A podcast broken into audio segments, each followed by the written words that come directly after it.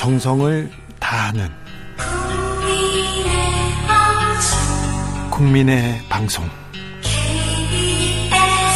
KBS 주진우 라이브. 그냥 그렇다고요.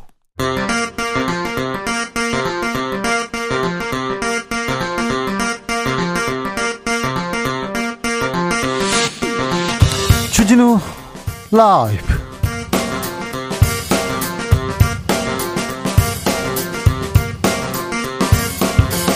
2022년 8월 25일 목요일입니다. 안녕하십니까. 주진우입니다.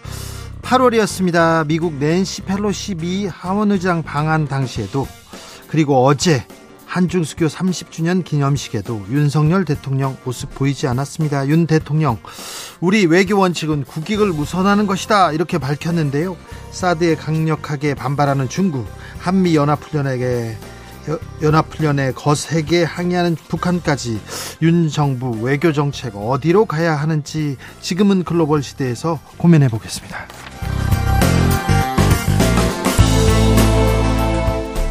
대통령의 동선은 기밀입니다. 나라 안보를 위해서 엄중한 사안입니다. 그런데 내일 대구의 전통시장에 방문한다는 대통령의 일정이 김건희 여사 팬클럽에 유출됐습니다. 당장 내일 대통령이 시장에 가야 할까요? 말아야 할까요? 아이고 경호는 어떻게 될까요? 걱정이 앞섭니다. 그동안 팬클럽에서 사진 아, 저, 대통령실 깊숙한 사진 여러 차례 유출됐었는데요. 이에 홍준표 대구시장 김건희 여사 팬클럽 해체한다 얘기합니다. 팬클럽이 뭐길래 전 국민의힘 상근 부대변인이었습니다. 김현주 전 아나운서와 이야기 나눠보겠습니다. 정말 똑같이 닮았습니다. 수원 세모녀 사건, 8년 전 송파 세모녀 사건과 거의 닮았어요. 보육원 출신의 새내기 대학생 극단적인 서, 선택을 했다 이렇게 뉴스 전해드렸는데요. 어제 또 다른 보육원 출신 여학생이 극단적인 선택을 했습니다. 그래서 더 마음이 아픕니다. 아, 비극에 또 이어지는 비극. 이 복지 사각지대는 어떻게 해야 될지 대한민국의 현 주소 주기자 1분에서 생각해 보겠습니다. 나비처럼 날아 벌처럼 쏜다. 여기는 주진우 라이브입니다. 오늘도 자중차에 겸손하고 진정성 있게 여러분과 함께 하겠습니다. 우리나라가 출산율 거의 세계에서 꼴찌 수준입니다. OECD 회원국에서는 단연 뭐 꼴찌고요. 네. 어, 지난해 우리나라 합계 출산율이 0.81명입니다. 20만 명대라는데 음, 70년대 많은 아이가 태어날 때에 비하면 5분의 1 수준으로 떨어졌다는 얘기도 있습니다. 국민이 없으면 나라도 없는데, 아, 이 국민이 행복하지 않는 이 나라 어떻게 해야 됩니까? 국민의 국민한테 나라 미래가 없다고 생각하면 나라의 미래도 마찬가지인데요. 아, 어찌 해야 될까요? 대한민국 출산율 높이는 방법 무엇일지 여러분의 지혜 모아 주십시오.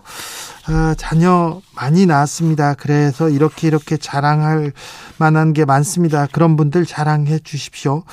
음, 출산율을 꼭 높여야 하나? 우리끼리 그냥 잘 살자. 이렇게 생각하시는 분도 네, 네, 환영합니다. 어떻게 생각하는지 여러분들의 생각 들어보겠습니다. 9730, 샵 9730 짧은 문자는 50원, 긴 문자는 100원입니다. 콩으로 보내시면 무료고요. 그럼 주진우 라이브 시작하겠습니다.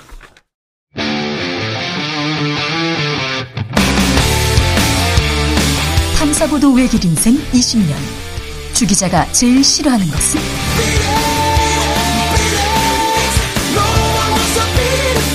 세상에서 비리와 부리가 사라지는 그날까지 오늘도 흔들림 없이 주진우 라이브와 함께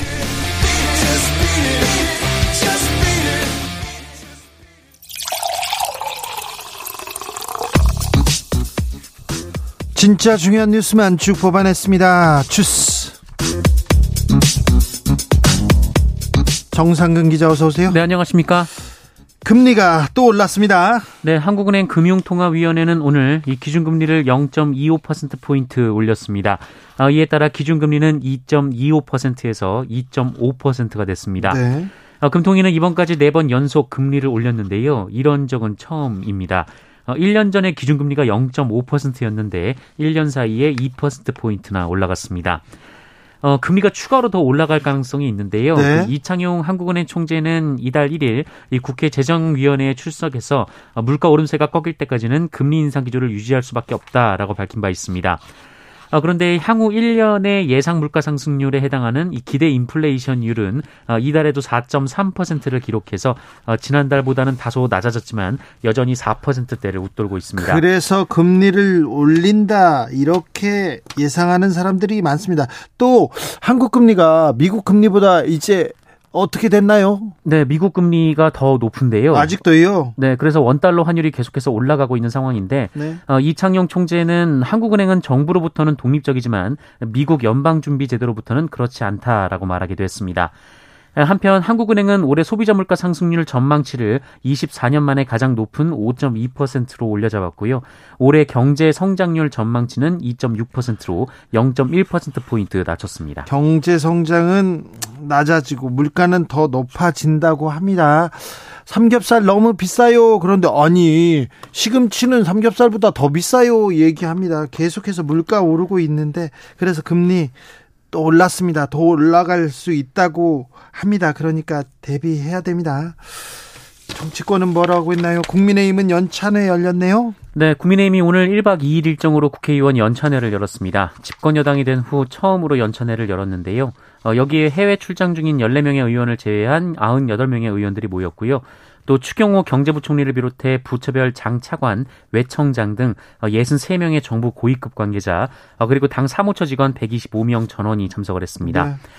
어, 이 자리에 윤석열 대통령도 참석할지 여부가 주목이 되는데요. 이 대통령실에서는 참석을 검토 중이라고 밝힌 바 있습니다만 아직 참석 여부는 알려지지 않았습니다. 대통령은 오늘 어디 갔습니까? 네, 윤석열 대통령은 오늘 오전 이 강동구 암사 종합시장에서 여섯 번째 비상경제 민생 회의를 주재했습니다. 시장에서요? 네, 이 자리에서 윤석열 대통령은 긴급 대응 플랜을 통해 소상공인들의 채무 조정과 신속한 재기를 돕고 중장기적으로는 경쟁력을 갖춘 기업가형 소상공인으로 거듭나도록 여건을 조성하겠다. 라고 밝혔습니다. 김건희 여사는 수원 세모녀 빈소를 찾았네요. 네, 김건희 여사는 영정 사진 없이 준비된 위패 앞에 헌화하고 고인들을 추모했습니다.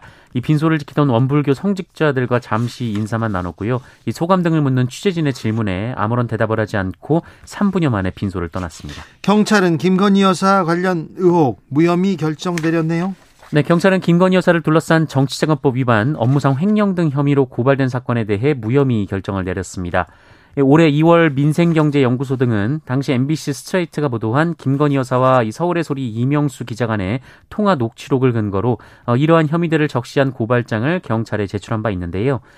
어, 김건희 여사가 대표로 있는 그 코바나 컨텐츠 사무실에서 어, 이명수 기자가 강연을 한 대가로 김건희 여사가 105만 원을 건넸는데 현금으로 건넸기 때문에 어, 이것이 정치자금법 위반이라는 주장이었었습니다. 그런데 경찰은 받아들여지지 않았습니다.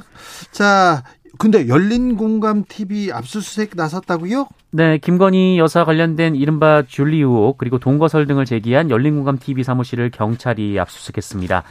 어, 지난 대선 당시 국민의힘 법률지원단은 이런 의혹을 보도한 열린공감 TV를 상대로 공직선거법 위반, 정보통신망법상 명예훼손 등 혐의로 여러 차례 고발장을 제출한 바 있는데요. 어, 당시 열린공감 TV는 김건희 여사가 과거 유흥주점에서 일하는 걸 봤다는 목격자를 인터뷰하고 김건희 여사와 동거설을 잃었던 모 검사의 어머니를 취재한 바 있습니다. 자, 검찰 검찰이 검언유착 의혹 관련해서 다시 수사를 합니까? 네, 검찰이 채널A 사건 보도로 고발됐다가 불기소 처분된 MBC 관계자들을 다시 수사하게 됩니다. 이 서울 고등검찰청은 채널A 사건을 보도한 MBC 기자와 관계자들에 대한 명예훼손, 업무방해 혐의를 다시 수사하라라는 이 재기수사 명령을 내렸습니다. 검찰 관계자는 일부 법리와 사실관계를 다시 검토하라는 취지에서 재기 수사 명령이 내려졌다라고 설명했는데요. 수사를 한번 했다가 다시 하는 거죠. 네, MBC 기자와 관계자 등 7명은 지난 2020년 3월 이동재 전 채널A 기자가 취재원에게 당시 여권 인사의 비리를 제보하라고 회유했고 이 과정에서 한동훈 법무부 장관과 공모가 있었다라는 보도를 한 뒤 명예훼손 등 혐의로 고발된 바 있습니다. 어, 그러나 당시 서울중앙지검은 한동훈 장관을 무혐의 처분하면서 MBC 관계자들도 함께 무혐의 처분한 바 있었습니다. 그런데 다시 검찰 수사가 시작된 거군요. 네. 어, 관련 의혹을 KBS에 제보했다는 의혹을 받고 있는 검사 검사에 대한 수사도 하고 있다고요. 네, 검찰이 어제 KBS의 검언유착 의혹 사건 보도 관련해서 KBS 취재원으로 지목된 신성식 법무연수원 연구위원회의 사무실과 관찰을 압수수색했습니다. 어, 또한 관련 보도를 한 KBS 기자들에 대한 소환 조사도 이미 이뤄진 것으로 파악됐습니다. 어, 해당 보도는 지난 2020년 7월 이뤄진 보도인데요. 이 KBS는 이 보도를 통해 한동훈 장관과 이동재 기자가 유시민 전 노무현재단 이사장의 신라젠 주가 조작 연루 의혹을 제기하자고 공모한 정황에 대한 것입니다. 어, 그러나 한동훈 장관은 이를 허구이자 창작이라고 반발하며 KBS 관계자들을 고소했고요. KBS는 오보를 인정하고 사과한 바 있습니다. 네. 어, 또한 한동훈 장관은 KBS 기자에게 관련 내용을 확인해 준 사람으로 신성식 검사장을 지목한 바 있는데요. 어, 신성식 검사장은 KBS 기자에게 어, 이런 내용을 확인해 준 적이 없다라면서 혐의를 부인한 것으로 알려졌습니다. 공정거래위원장 후보자의 군복무 복무 관련 의혹 제기됐습니다. 네, SBS는 오늘 한기정 공정거래위원장 후보자가 석사장교라는 이 병역 특례 제도를 활용해서 어, 사실상 병역을 기피한 것과 다름없게 됐다라는 취지의 보도를 했습니다. 병역 기피라는 얘기가 나왔어요? 네, 한기정 후보자는 지난 1991년 2월 입대해서 같은 날 육군 소위로 제대했습니다. 잠시만요. 입대한 날 제대했다고요? 네, 입대한 날 제대했습니다. 어, 이는 1980년대 한시적으로 운영됐던 석사장교 제도를 적극 활용했기 때문인데요. 이 석사학위 소지자에게 지속적인 학문 기회를 부여하기 위해서 1982년 만들어진 제도인데 6개월간 어, 기초 군사 훈련만 받으면 소위 계급으로 임관과 동시에 전역시키는 제도였습니다. 그런 꿀 제도가 있었습니까? 네, 뭐 제도를 이용을 한 건데요. 어, 그런데 이 한기정 후보자가 이 지속적인 학문 기회를 부여한다라는 이 제도의 취지와는 어긋나게 졸업과 동시에 삼성생명에 취업을 했습니다. 아니 그러면 공부 뭐 지속적인 학문도 아니고 그냥 취업했네요? 네, 어, 취업한 상태에서 입대를 하고 제대를 그날 바로 했는데요. 어, 다만 한기정 후보자는 이후 그러니까 1994년부터 어, 영국 케임브리지 대학에서 이제 1996년에 박사학위를 취득한 바 있습니다. 아무튼 입대한 날 소위로 임관했다. 네. 제대했다. 임관하고 제대했습니다. 네. 그런 경우도 있군요. 한기정 후보자 사회이사로 매년 수천만 원씩 벌기도 했네요. 네, 한기정 후보자는 2년 넘게 보험에서 사회이사로 근무하면서 매년 수천만 원의 소득을 올린 것으로 드러났습니다. 어, 보험연구원장을 그만둔 이후인 2020년 3월부터 현재까지 어, 매트라이프 생명보험 사회이사로 재직하면서 2020년에 3,900여만 원, 어, 2021년엔 5,200여만 원의 소득을 올렸고요. 어, 올해도 8월까지 3,500여만 원의 급여를 받은 것으로 전해졌습니다. 어, 한기정 후보자는 보험연구원으로 가기 전에도 외환은행, 하나은행 등에서 사회이사를 지내기도 했는데요. 어, 불법은 아니지만 이 국립대학교 교직원이 사회이사로 부수입을 올리는 건 부적절하다라는 지적은 오래전부터 있었습니다. 오래전부터 나왔죠. 좀 부적절한 부분이 있죠. 계속해서 사회이사 문제, 사회이사 문제 그리고 이해충돌 문제에 대해서는 좀 고민이 필요합니다. 지난번 그 이 윤석열 정부 초기에 한덕수 국무총리를 비롯한 여러 장관들한테서 사회이사 문제가 불거지고 이해충돌 얘기가 나왔는데 청문회에서 그리고 그 즈음 이렇게 담론으로 형성되지도 않았고요. 고민이 좀 적었던 것 같아요. 한기정 후보자도 사회이사로 수천만 원을 벌었다고요. 네. 이명박 전 대통령에게 특수활동비를 제공한 김송원, 김성호 전 국정원장이 있습니다. 아, 재판에서 무죄 판결 받았네요. 네, 대법원은 이명박 당시 대통령에게 국가정보원 특수활동비 4억 원을 지원한 혐의로 재판에 넘겨진 김성호 전 국정원장에게 무죄로 선고한 원심을 확정했습니다. 네.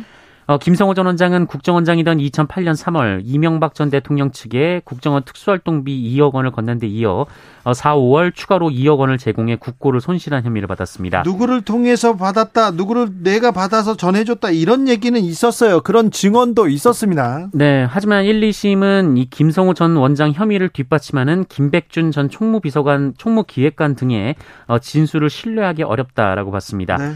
대법원 역시 이 상고를 기각하고 원심을 확정 했습니다. 인정했습니다.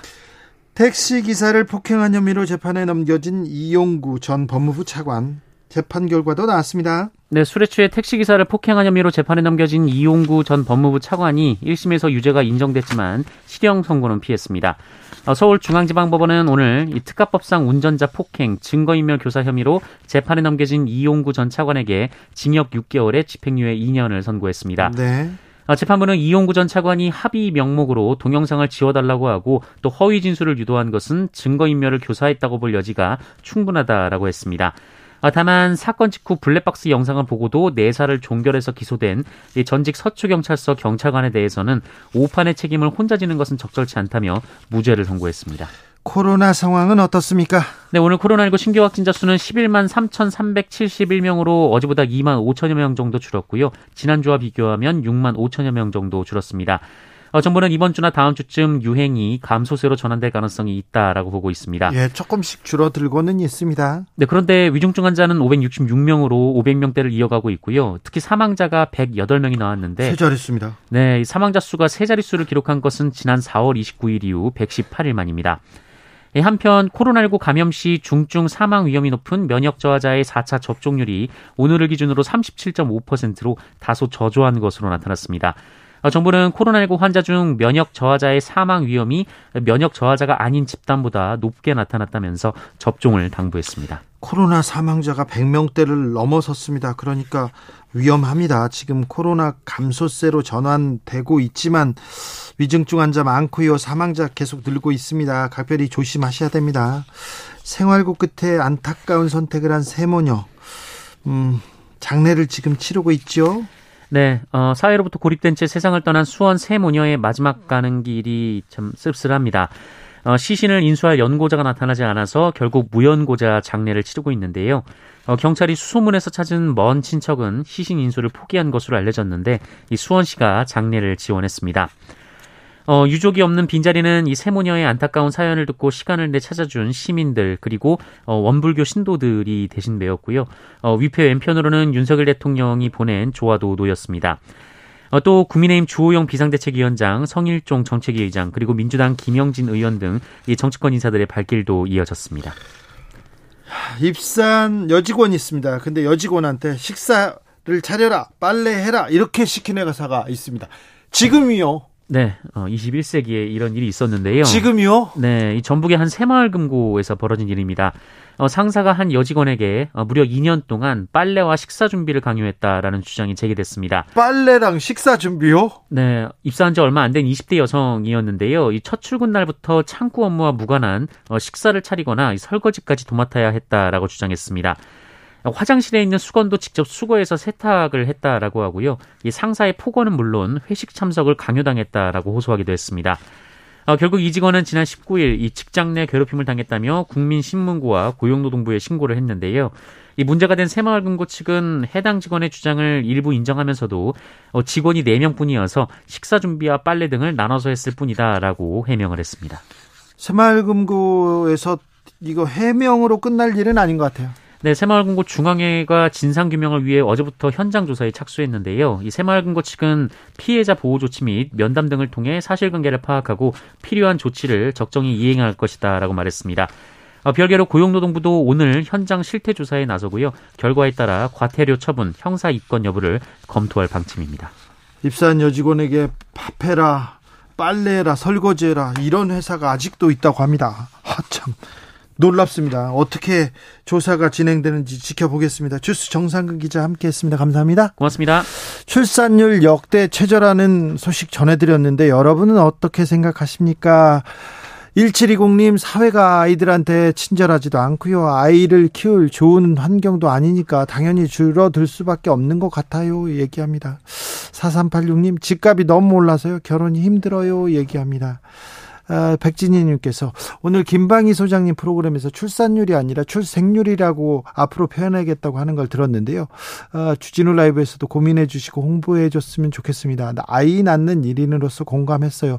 출산율은 가임기 여성 인구를 토대로 나온 수치고 출생률은 남녀노소를 모두 포함한 전체 인구 대비 출생아 수를 의미한다고 합니다. 그렇겠네요. 출산율 이렇게 뭐 어, 관용구처럼 썼는데 출생률로 써야 될 것 같습니다.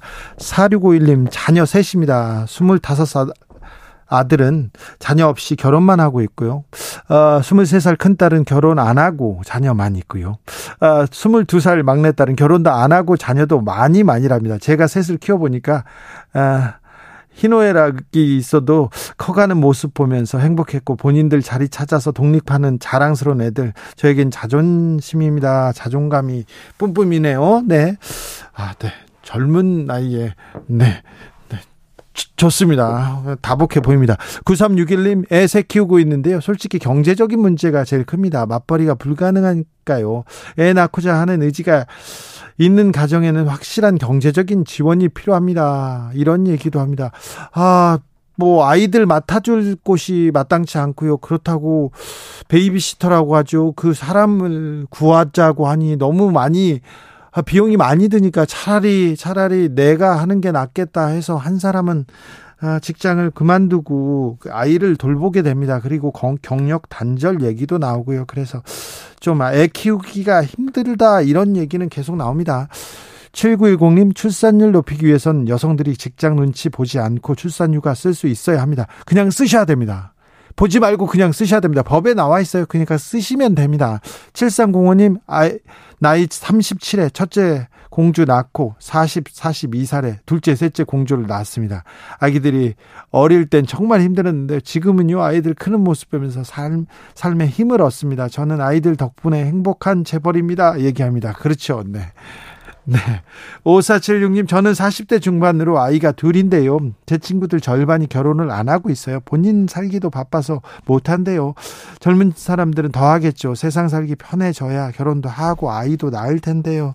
그러게요. 좀 사는 게 행복하다. 삶, 삶을 좀 권해주고 행복한 삶 이렇게 권해줘야 되는데, 아, 과연 아이들한테, 네, 젊은 사람들한테 우리 사회는 어떤가 이렇게 생각해 보게 됩니다. 아, 기성세대로 어른으로서 좀 미안함 느낍니다. 교통정보센터 다녀올게요. 김한나 씨.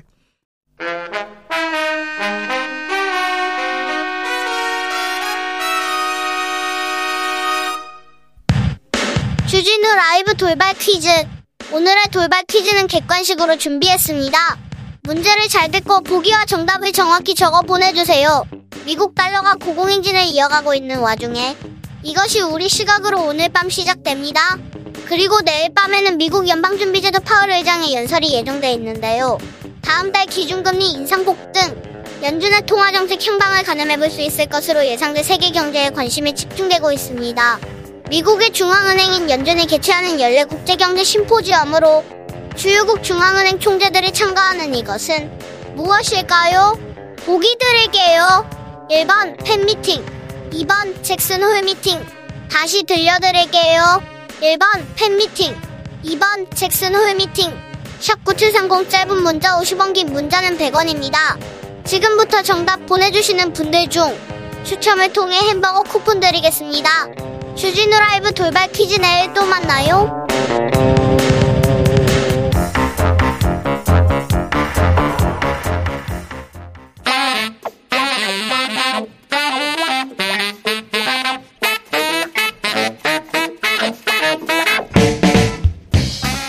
세계는 넓고 이슈는 많다. 우리의 시야를 국제적으로 넓혀 보겠습니다. 국내 뉴스, 국제 이슈 다 덤벼라. 지금은 글로벌 시대.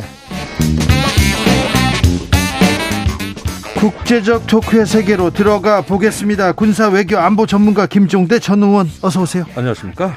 세계적인 평론 스타일 이사 이승원 평론가 어서 오세요. 안녕하세요 이승원입니다. 네, 세계적인 평론가입니다. 아, 왜 발음이 잘 안 되십니까? 왜, 왜 이렇게 주저하시는 거예요, 제 네. 이름을? 아니요 그런 건 아니고요. 전 예, 긴장하셨어요? 긴장했나요? 예. 저는 부끄러워서 말을 못 해가지고. 아, 글쎄 말입니다. 얼마나 애로사항 많으시겠어요? 네, 그러니까요. 네. 네, 이해합니다. 아니요, 네.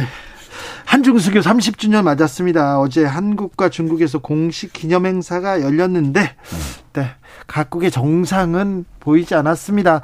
아, 각국의 한국과 중국 역사적으로, 그리고 경제적으로, 사회적으로, 이렇게 또 생각해 보면, 둘이 좀 손을 맞잡고 얘기를 좀 나눴으면 좋을, 좋을 텐데, 그렇게 썩 이렇게 관계가 좋아 보이진 않습니다.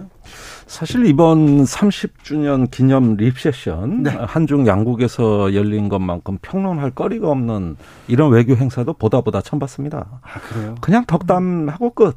정상 안 가고 끝. 예, 그러다 보니까 의미 있는 대목을 찾으려고 열심히 저도 뒤졌는데 네. 뭐 글로벌 문제 많이 나왔어요. 공급망, 기후 변화, 여러 가지 어떤 자유무역이라든가 이런 것들 나왔지만은 현안에 대한 어떤 접점이 안 보이고 예컨대 북핵 문제다. 이런 걸 양국이 협력하는데 목소리를 같이 냈다거나 네. 뭐 이런 부분이라도 좀 나왔으면 좋겠는데 중국 측에서 일절 언급이 없었고 경제 얘기라도 할 수 있었을 텐데요. 보통 이렇게 네. 외교적으로 정치적으로 이렇게 그 뭐 이렇게 좀 교착 상태면 문화나 경제 얘기로 좀 이렇게 뚫고 나가지 않습니까? 그러니까 그 말씀하신 것이 저도 어제 이제 그래도 무려 30주년 행사지 않습니까? 그렇죠. 리고 한중 수교하는데 제가 2000년대 초반에 이제 외교부를 출입했을 때 그때 이제 제가 20대 때였죠. 한 시니어들 외교관들하고 이제 식사를 하면서 그 당시 한중 수교를 하기 위해서 어떤 007 작전을 펼- 펼쳤는지 이제 당사자들이 막 그런 얘기를 했던 거예요. 당시는 굉장히 몰래 추진했던 일이기 때문에 또 대만도 있었고요. 극비리했죠. 네, 극비리에. 그래서 음. 비행기도 여러 차례 갈아타고 이런 과정들이 정말 있었더라고요. 그래서 사실은 이 수교 초, 초기에 그 92년을 생각한다면은 이제 굉장히 오래된 일이고 굉장히 의미 있는 건데 30주년 맞아서 일단 정상들이 다 안 보이고 워딩들 보니까 완전히 백화점식이에요. 뭐 전략적으로 뭐 협력하자, 뭐 경제, 문화, 뭐 지금 뭐 천만 명이 왕래했는데 2천만 명 찍고 가자, 뭐 여러 가지 말잔치가 있었는데 사실은 약간 그런 것 같아요. 왜 서로 만나서 전 약간 대화가 통하면 어떤 의제가 딱딱 짚히잖아요. 근데 잘 안 친한 사람들끼리 만나면 무슨 얘기 해야 될지 몰라가지고 이 얘기도 했다가 저 얘기도 했다가 막 날씨 얘기도 했다가 막 이렇게 되는 거예요. 그래서 그런 말잔치의 본질은 지난 한중 외교 장관 회담에서 그 불편한 그런 상황들이 지속되기 때문에 네. 더 이상 할 말이 없었던 게 아닌가 싶습니다. 그런데 한국과 중국 사이 매우 좋았는데요. 네. 국교 수교 되고 나서는 아 중국에서 한국 너무 좋아하고요. 음. 그리고 한국도 중국 이렇게 어, 형제의 나라다 이런 얘기가 있었는데 언제부턴가 네. 언제부턴가 혐한 현 혐중 이런 단어도 있고 특별히 젊은 세대들한테 음. 이좀 양국에 대한 감정 좀 껄끄러워지고 있는데 어떻게 봐야 됩니까? 그러니까 제가도 굉장히 우려하는 부분이거든요. 뭐 올해 들어와서 모든 여론조사에서 어 우리 그 특히 MZ 세대라고 하죠. 젊은 층이 주변국에 좋아하는 나라가 없어요. 점점 싫어해져요. 그러니까 중국, 북한 굉장히 나쁘게 나오고 일본도 안 좋게 나오는데 어. 이게 뭐 3, 40%대, 20%대 이 정도 호감도에 불과하니까 러시아 물론 그렇고요. 저 바다 건너 있는 미국에 대해서만 60% 이상의 지- 호감도가 나오고 있습니다.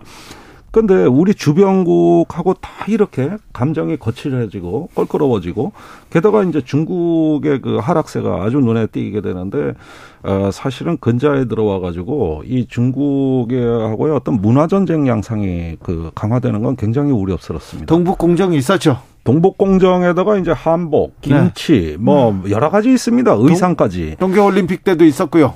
그 천표파 판정 시비 네. 쇼트 트랙에서 있었죠. 그러니까 이런 부분들이 그 문화 전쟁으로 갈 때 가장 답이 없는 거예요. 사실 지금까지는 사드 문제라든가는 외교 안보 문제, 뭐 북핵 문제, 어, 또뭐 여러 가지 무역 문제 이런 건 있었습니다만은 그때 그때 회복 탄력성을 발휘해 가지고 잘 돌파해 왔다고 봅니다. 예. 근데 감정과 문화의 전쟁은 이건 답이 없어요. 이건 그냥 계속 나빠지는 거예요. 그래서 이런 점에서 양국 간의 어떤 음, 교류 협력, 어떤 문화적 교류 이런 부분에 대해 좀 특별한 대책이 있었으면 하는 느낌이네요. 네, 언론에서도 그러니까 사실 이제 그 관계가 안 좋기도 하고 일부 언론에서도 부추기는 것도 있고 오해도 있고 이제 여러 가지가 복합되다 보니까 이런 것들이 발생하는데 저도 이제 질문을 받고 생각해 보니까 언제부터 중국하고 이렇게까지 안 좋아졌지? 뭐 그렇죠. 당장 2015년만 해도 박근혜 대통령이 또 중국을 방문하던 그렇죠. 네, 그 막로에 올라가 가지고 뭐 그런 네. 군사 어. 사열했지 않습니까? 그랬죠. 어, 대단한 행사였어요. 네. 그때 미국이 상당히 충격을 받았죠. 그렇죠. 네, 네, 그래서 바이든 다녀- 당시 부통령이 이제 배팅 발언이 나왔고. 네. 그리고 다녀와가지고는 조금 있다가는 사드. 사드. 그래서 아. 결정적으로 보면 결국은 사드였던 것 같아요. 그러니까 물론 이제 뭐 김치 문제, 뭐 동북 공정 문제 여러 가지 문제들이 지난 그렇죠. 92년부터 쭉 있었지만 어떻게든 무마하고 극복하고 어느 정도 이제 봉합하고 이렇게 갔었는데 사드 때는 우리도 이제 외교적으로 좀 실수도 있었지만 중국도 너무 심하게 간 경제 거잖아요. 보복 했죠. 나왔잖아요. 네, 너무 하고 그래서 본인도 내부적으로는 우리 사드 때 우리가 좀 심하게 했나? 약간 이런 반성 어린 얘기도 나온다고 하는데요. 어쨌든 공식적으로는 지금까지도 이제 사드에 대해서 언급을 하고 있고 결정적인 건 그때였던 것 같습니다. 그리고 이제 그외 어. 문화적인 것도 복합적으로 이제 근데 그. 문제는 네. 뭐 언론에는 자세히 안 나왔습니다만은 당시에 시진핑 주석은 그 중국명 다우디다오, 음. 일본명 센카쿠어에서 모든 분쟁을 멈췄어요. 그 미국하고 마쿠 외교를 통해 가지고 음. 중국이 자제했다고 보거든요. 그리고 지금까지 큰 충돌이 없습니다. 그 인근에서. 그러는데 사드가 돌연 튀어나온 게 미국이 내 뒤통수를 쳤다. 음. 이렇게 격분을 한 거고 그러면서 우려되는 걸 당시 황교안 국무총리한테 전달을 했는데 그 주석이 직접 얘기한 거거든요. 근데 일주일 뒤에 사드 배치 발표가 났고 네. 또그 덩샤오핑 딸을 박근혜 대통령한테 특사로 긴급하게 아. 보냈잖아요. 예. 그런데 청와대에서 그 특사를 만난 박근혜 대통령이 아 왜 군이 하는 일을 왜 중국이 어 이렇게 문제 삼냐 이렇게 좀 냉대를 했어요. 그러니까 이 전략적 소통이 안 됐던 거죠. 그러니까 사드를 배치할 때 중국의 우려 사항을 경청하는 모습을 보이면서 뭔가도 하고 설득을 해야 되는데 그렇죠. 외교를 보여야지. 이 외교력을. 전략적 소통이 지정학적인 여건하고 말려 들어가면서 한국이 아주 꼬일 대로 꼬여버린 거거든요. 그 뒤에 경제보복이 들어왔어요. 그런데 중국의 공식 입장은 사드 문제는 해결 안 됐다. 봉합돼 있다. 미해결 문제다. 이걸 계속 강조하는 겁니다. 지금 이 순간에도. 그러니까 이럴 때 사드 산불 논쟁이라든가 이런 게 나오게 되면은 이 저기 회복 시대가 있는 환자지 퇴근한 퇴원한 환자가 아닌데 어이 봉합 뜯어버리겠다고 이렇게 나오는 거죠. 그러니까 이런 점에서 최근에 어떤 그 윤석열 정부의 100일간이 매우 중요한 시기였는데 이번엔 뭐 조금 그래도 좋은 덕담이 오고 갔으니까 그래요. 당분간 좀 나아지지 않겠냐 하는 기대도 갖게 돼요. 한 뭐 윤 대통령도 당장 어쨌든 이제 30년간의 한중 관계 발전을 위해서 앞으로 뭐 주성님을 직접 뵙고 협의할 수 있게 뭐그 뭐 기대한다 이렇게 예. 대독을 했죠. 그리고 네. 박진 외교장관도 여러 좋은 얘기를 했습니다. 그리고 한덕수 총리 그리고 리커창 총리 이제 서로 아, 귀- 의사를 이제 여러 가지 메시지를 교환했는데 아직은 뭔가 잡히지 않고 있어요. 근데 왕이 그 부장 외교 부장이 역시 그런 얘기를 했습니다. 지난 그 우리 박진 외교 박진 장관과 회담했을 때 그때 얘기랑 비슷해요. 이 지금 디커플링을 반대한다. 그리고. 자유무역을 이제 체제를 함께 지켜야 되고 산업망 공급망의 안정성을 수호해야 된다. 결국 이제 치포 동맹 얘기하고 있는 거고요. 네. 이런 것들을 계속 이제 이 와중에도 계속 왕이 부장은 얘기를 하는 상황이거든요. 그렇기 음. 때문에 우리가 너무 미국 쪽으로 붙지 말고 우리랑도 계속 같이 가자 이런 건데 결국 우리 정부가 어느 정도 선까지 어, 협의를 할 수 있는가가 관건인 것 같습니다. 그 네. 시진핑 주석의 그 핵심 키워드가 전략적 소통이란 단어가 나왔던데 네, 네. 이 부분이 저는 좀 나름 눈여겨볼 점이 있다고 보는 음. 게이 방금 이승원 평론가가 얘기하신 치포 동맹을 비롯한 자유무역의 여러 가지 어떤 중국과의 디커플링 문제나 이런 걸 대화하고 싶다는 얘기로 전 들리거든요. 아 그래요. 예, 마쿠 대화를 좀 해보자. 예. 그러니까 아직 한국에 대한 미련을 버리지 않겠다는 메시지는 네. 전달을 한 것 같고. 아 중국에서도 한국을 이렇게 뭐 밀어둘 수만 없어요. 내칠 수도 없고요. 그렇죠. 네. 그래서 그런 언중의 행간의 의미, 네. 예, 이런 부분들은 우리가 좋은 신호로 받아들이고 조금 관리해 나갈 필요가 있다고 보여요. 외교력을 보여야 합니다. 지금 말입니다. 해피바이러스님께서 주 기자님 원래 더금, 더듬거려요. 이제 제가 좀 버퍼링 전문 방송입니다. 네. 실수를 실수로 덮습니다. 김진성님, 어, 제가 좋아하는 두 분 나오셨습니다. 얘기합니다. 조혜숙님께서 중국과 일본 미워도요 경제적 교류 없이 대한민국이 버티기 힘듭니다. 좋아하는 사람과만 어울리고 세상을 살 수는 없잖아요. 얘기합니다. 중국 가깝고 매우 중요한 동반자입니다. 한중수교 30주년 의의를 좀 찾는다면 예. 어디에서? 그러니까 이 30년의 역사가 대한민국의 경제 영토가 북방으로 넓혀진 네. 말 그대로 황금의 시대였습니다. 중국을 지난 30년. 그렇죠. 중국 손잡고 우리 경제가 사실 이만큼. 먹고 사는 것도 새로운 기회의 창문을 열었기 때문이고 그렇죠. 그 한중 수교는 대한민국의 국력이 대륙으로 부채살처럼 퍼져나간 네. 말 그대로 황금의 시대를 우리가 구가했던 게 지난 30년입니다. 네. 그러니까 이 시점에 원래는 정상 간의 이런 메시지가 아니라 앞으로 30년에 대한 비전이 나왔 어야 되는 거예요. 그렇죠. 그게 원래 이 행사의 의미인데 이것이 이제 서로 서먹서먹해지면서 건너뛴 거거든요. 그러니까 이제까지가 황금의 시대였다면 앞으로 30년은 뭐죠? 어떻게 가야 되죠? 네. 좀 이런 것들이 양국에서 조금 더 적극적인 노력을 기울여 가지고 좀 메시지가 나왔으면 하는 아쉬움이 있는 거죠. 네.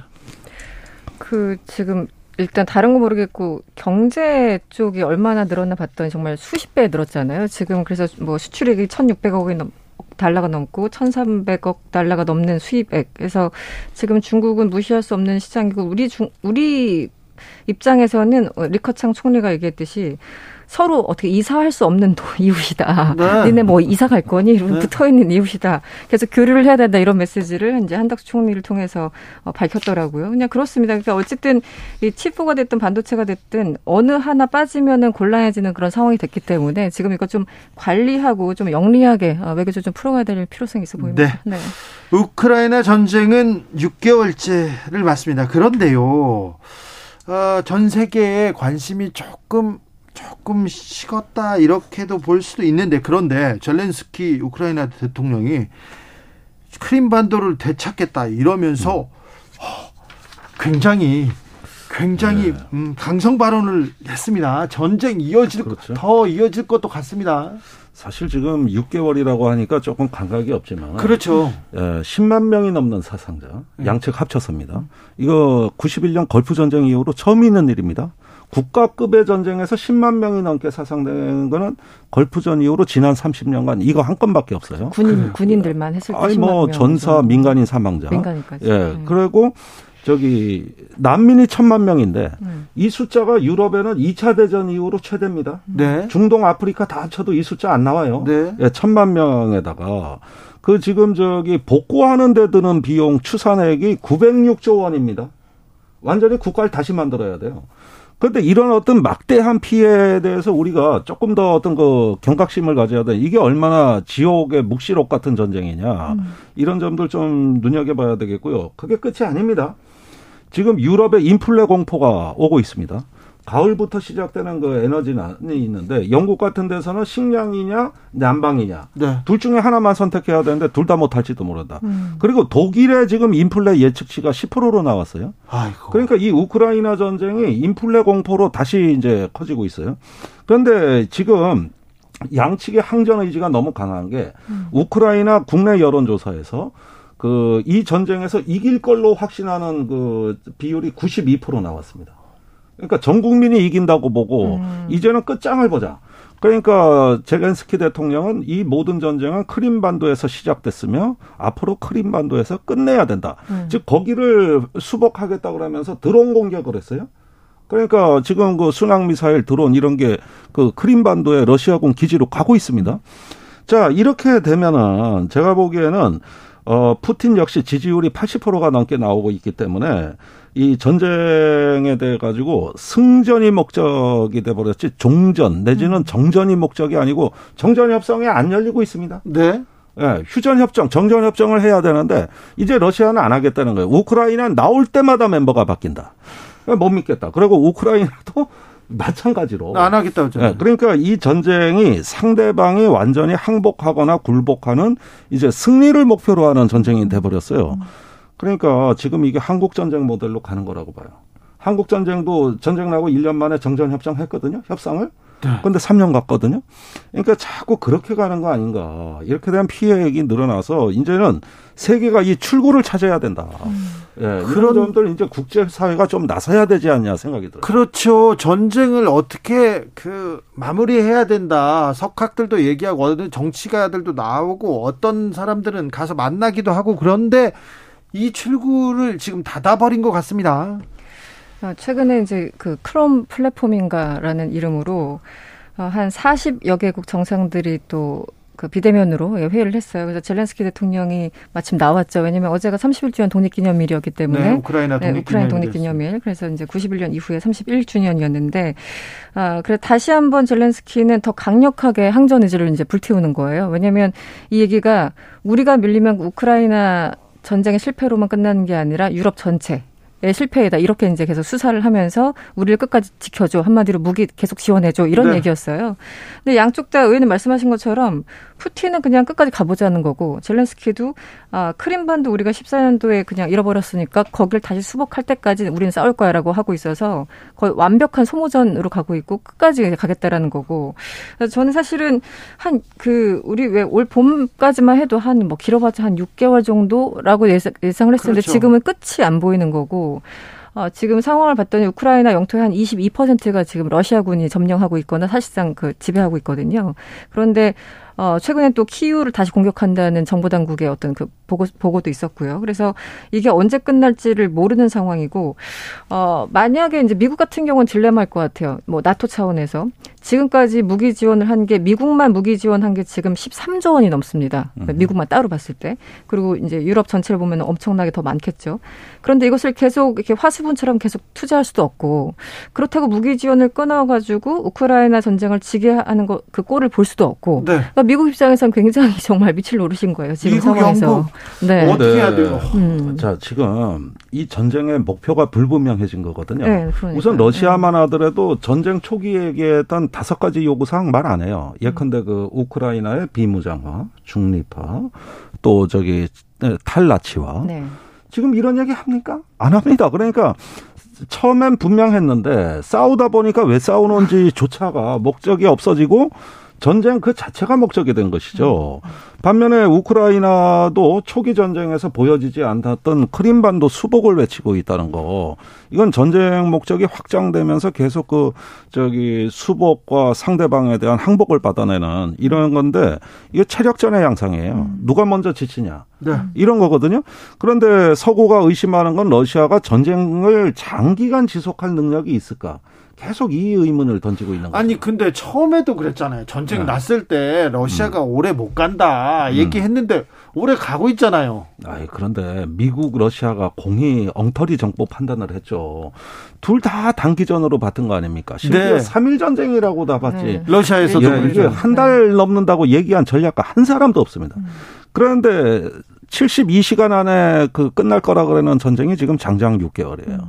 그러면 여기서 우리가 뭘 성찰하지 못했는가 지금쯤이면 반성을 해야 된다고 보는데 한 세 가지가 빠졌습니다. 첫째, 국민의 의지, 시민의 정체성.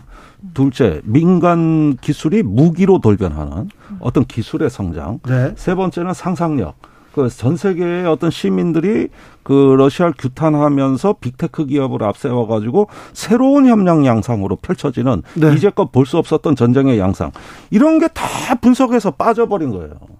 그러니까 이렇게 장기화될 줄은 꿈에도 생각을 못 했던 것이고 이제 6개월이 되니까 또 전쟁의 목표를 상대방을 괴멸 굴복시키는 대로 나아가고 있는 건데 이것도 비이성적이라고 보는 게 가능하냐를 따져봐야 될 거 아니에요. 가능하냐? 네. 네. 김미경님께서 출구 없는 전쟁이라니 생각만 해도 끔찍합니다 얘기하는데 그런데 평화로 가야죠. 전쟁은 끝내야 될 거 아닙니까? 어떻게 방법이 없을까요? 평화 회담 시도를 두 차례 정도 했죠. 두세 차례 했는데 이제 이번에 약간 빌런처럼 등장했던 이제 터키 에르도안 대통령이 나토에 몸이 묶여 있으면서도 불구하고 뭔가 이렇게 중립국처럼 계속 이제 활동을 해왔죠. 그리고 실제 중재에 성공한 것도 있죠. 뭐 곡물 이제 네. 그 딜리버리 하는 이런 것들. 그래서 터키에서 한 두 차례 해서 평화 회담이라고 어쨌든 모인 게 지난 5월이 마지막이었어. 그러니까 벌써 한 3개월 정도 거의 공전을 거듭하고 요즘 있고. 안 열리죠. 요즘 아예. 그러니까 젤렌스키도 그 얘기입니다. 지금 푸틴은 우리와 대, 대화할 생각이 없는 것 같다. 그리고 그 러시아의 외무장관은 어 러시 아 우크라이나 쪽에 서방이 계속 무기를 지원하는 한 우리는 끝까지 전쟁할 거야 이거예요. 거의 막 치킨 케이스로 가고 있는 거고. 그래서 저, 저는 이제 막연하게 이것도 비현실적으로 보이지만 11월에 그 G20가 있지 않습니까? 그래서 지금 시진핑을 그 초대하고 또 푸틴을 초대했다고 밝혔고 바이든 대통령도 아마 갈 것 같아요. 그렇다면 거기에서 전쟁 이후에 삼자가 대면하는 기회가 마련될 텐데 혹시 그 전후로 해서 좀 돌파구가 마련되지 않을까? 그렇지 않으면 모두 다 함께 죽어버리는 그런 상황이 아닌가 싶다 싶다는 생각이 근데 저는 듭니다. 네. 푸틴이 지금 굉장히 위험한 상황으로 가고 있다고 음. 보여지는 게 지난주에 일어난 그 알렉산드르 독인이라는 네. 푸틴의 정신적 대부의 딸이 살해당한 사건입니다. 네, 네. 테러 사건이 있었어요. 폭파했죠. 근데 지금까지 푸틴이 모든 연설이나 그 저기 전쟁을 선동하는데 했던 연설을 보면은 유라시아주의와 정교 대국 음. 그 동방정교의 어떤 네. 사상에 입각한 어떤 역사적 인간 열정을 강조하는데 그 사상을 제공한 게 알렉산드로 독인이에요. 그럼 거기서 러시아의 반푸틴 세력이나 혹시 모르는 우크라이나의 어떤 그 쪽에서 만약에 이걸 저질렀다고 하면 푸틴의 정신의 중심을 치겠다는 새로운 표적이 출현한 겁니다. 이제 정신을 무너뜨리는 것이죠. 이런 어떤 사건이 있을 때 푸틴이 갖고 있는 열정, 분노, 거기에다가 대담함 이런 부분들이 앞으로 어떻게 그 저 표출이 될지 굉장히 저기 지금 심각하게 이 문제를 바라봐야 된다는 거예요. 다행히 뭐 그때 독일은 뭐 피했다고는 합니다만 은 제가 보기엔 이거 이제 새로운 차원으로 받아들일 가능성이 크다는 거예요. 일사공사님 제일 좋아하는 두 분 나오셨네요. 오늘도 날카로운 분석 짱짱짱입니다. 자, 우크라이나에 평화가 와야 되는데 라면값이 오른다지 않았습니까? 올리브유 들어갔다고 더 많이 오른다지 않습니까? 전 세계 물가 계속 이렇게 오르고 있는데 아, 걱정입니다. 그런데요. 그런데 요거 하나 물어보고 싶었습니다. 산나 마린 핀란드 총리 있지 않습니까? 이분 파티를 좋아하시나 봐요. 근데 영상이 나와서 계속해서 얘기하는데 아니다. 정치인에게는 정치인에게도 사생활 필요하다 이런 얘기도 있습니다. 어떻게 보십니까? 세계적으로 그래. 평론 좀 부탁드리겠습니다. 지금 집권당이자 이제 친정이라고 할 수 있는 사회민주당 그 연, 연설에서 최근에 이제 어제였습니까? 이 핀란드 총리가 나와서 약간 네. 이제 울먹거리면서 심경 토로를 했고요. 어, 심경 토로를 듣고 이제 앞에 있었던 같은 당원들이니까 식구들이니까 또 기립박수를 쳐주는 사람도 있었다고 하는데 그게 으쌰 으쌰 뭐 좀 잘해보자 약간 이런 거였겠죠. 그런데 저는 사생활과 그 어떤 공적인 일은 충분히 분리될 수 있다고 봅니다. 뭐 네. 파티할 수 있죠. 그리고 이분이 지금 굉장히 젊어요. 30대지 않습니까? 네. 그 에너지가 무척 넘칠 때기 때문에 네. 그 파티를 즐기고 이런 것들을 그 하는 것은 저는 좀 분리해서 생각해 볼 필요가 있고 예. 아, 마린 총리가 본인 입으로 그 얘기를 했어요. 나도 사람이다. 나도 네, 가끔 나- 자유롭고 싶다라는 얘기를 했고 나도 네. 재미를 좀 즐길 수 있다 뭐 이렇게 뭐 했죠. 전 여당 대표 비슷한 말씀을 하시네. 전여당 예. 대표요.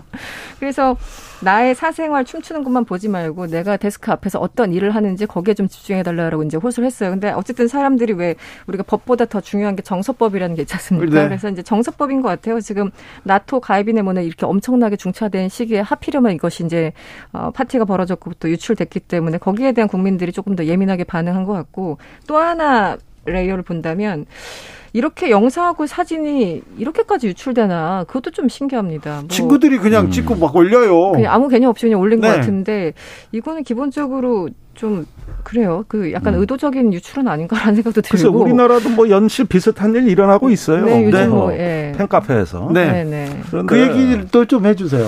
예, 저는 이렇게 봐요. 이 핀란드의 정서법이라고 말씀하셨는데 제가 네. 한 10여 년 전에 그 있었던 일을 핀란드 가서 들었는데 음. 거기 한 국회의원이 우리 국회를 방문했다가 여기 레드 카펫이 중앙에 깔려 있어요, 네. 국회. 그걸 밟았는데 이게 시- 사진이 묘하게 나가가지고 당신 한국에 가서 무슨 대접 받았냐고 징계 받았다는 거예요. 네. 아무 일도 아닌데 이게 평등 의식이 워낙 강해가지고 그 스웨덴, 핀란드 이렇게 보면은 어떤 그 특권에 대해서는 절대 못 참습니다. 부- 특히 부당한 특권에 대해서는 그 다음에 국회의원은 여기- 봉사하는 자리거든요. 거기는. 그렇죠. 거기 저 운전기사도 없어요. 다 네. 자전거 타고 다녀요. 네, 네. 그리고 비서도 둘이 하나밖에 없어요. 네. 그래가지고 우리 하고는 전혀 다르고 거기에다가 이제 그 저는 이 핀란드 총리가 이렇게 뭐 파티 열고 그랬다 그랬는데 그 다음 대응에서 굳이 지지자들 앞에서 이렇게 눈물을 흘리고 울먹이고 오히려 이게 더 문제가 있다고 보는 게 지금 언제든 나토 가입 이 전후에 안보 정세가 위기로 발전할 수 있는 시기거든요. 이 엄중할 때 어, 같은 여성 지도자라도 대처 총리 같이 뭔가 그 철의 여인이라고 불렸는데 이럴 때 국가는 강해야 됩니다. 그리고 국민들 결집시키면서 강하게 끌고 가고 사과할 건 진솔하게 하고 너절너절 뭐 사생활이 어떻고 이럴 게 아니라 저기 솔직하게 반성하고 국가를 끌어가야 되는 이런 위기 관리자 모습으로 조금 더 갔었어야 된다는 거예요. 그런데 나약해 보인다는 거죠. 아. 조금 분해서 억울해서 울 수도 있는 거 아닙니까? 그래서 것 이승만 같아요. 평론가 그렇게 생각하는 것 같아요. 아 근데 시기가 그러니까 시기가 안 좋아요. 그러니까 이게 일, 그러니까 소위 말하면 평시라면 괜찮은데 네. 핀란드도 그렇고 스웨덴도 그렇고 뭐 핀란드는 실제 예전에 그 소련과 직접 전쟁도 겪었고 예, 70여 년, 80년 만에 지금 중립국에서 지금 나토 가입까지 하는 그런 중차대한 시기에 굉장히 민감한 시기입니다. 예, 그러니까 평소 뭐 작년 재작년 파티 영상 같으면 뭐 그냥 이해할 수 있는데 올해 하필 이 영상이 터졌기 때문에 이거 뭐 100% 그냥 커버하기에는 좀 어려운 상황이긴 해요. 근데 본인 입장에서는 억울하긴 억울하긴 했겠죠. 아니 네. 영국 총리에 비해서 훨씬 더 조금 훨씬 더 좀 지적이 따가운 거 아닙니까? 네. 그래서 그거는 저는 핀란드의 또 국민 정서라고 보고요. 항상 이 나라는 어떤 면에서도 약간의 일탈을 절대 참지 못하는 어떤 독특한 국민 정서에다가 그 영상이 샜다. 뭐 국회의원들이 와서 관저에서 찍은 사진이 또 나왔다. 이런 것들은 뭐냐 하면은 주변에 어떤 엄정한 관리라든가 어떤 지도자가 이런 부분에 대해 주의를 제대로 안 준 데서 생긴 문제고 이게 다 본인의 부덕의 소치거든요. 그러면 이건 공적인 살이냐 사생활이냐 이 문제가 논란이 아니라 지금 믿음과 신뢰를 주고 책임 있는 정치인으로서 좀 행동해 달라는 게 그 나라 국민 정서인데 자꾸 자기 방어적 언어를 하다 보니까 문제가 커지는 거예요, 오히려. 수습이 안 되고. 그런 점에서는 이번에 젊은 총리고 또 내각이 전부 다 30대 위주로 돼 네. 있는데, 예, 우리나라도 30대 정치인이 문제인데 거기도 그러네. 네. 근데 아무튼 여성 총리한테 너무하는 것 같아서 너무하는 것 같아서 좀 네, 실제 여성들이 연대를 표시하고 있어요. 만약에 남성 정치원이었으면 이렇게까지 가고하겠겠느냐. 그러니까요. 아, 그럼 더 복잡해지죠. 이거 복잡한 김종대. 이승원 두 분한테 들었습니다. 지글씨였습니다. 감사합니다. 감사합니다. 아, 이 방송 때문에 차에서 내리지도 못해요. 정 의원님께서 얘기합니다.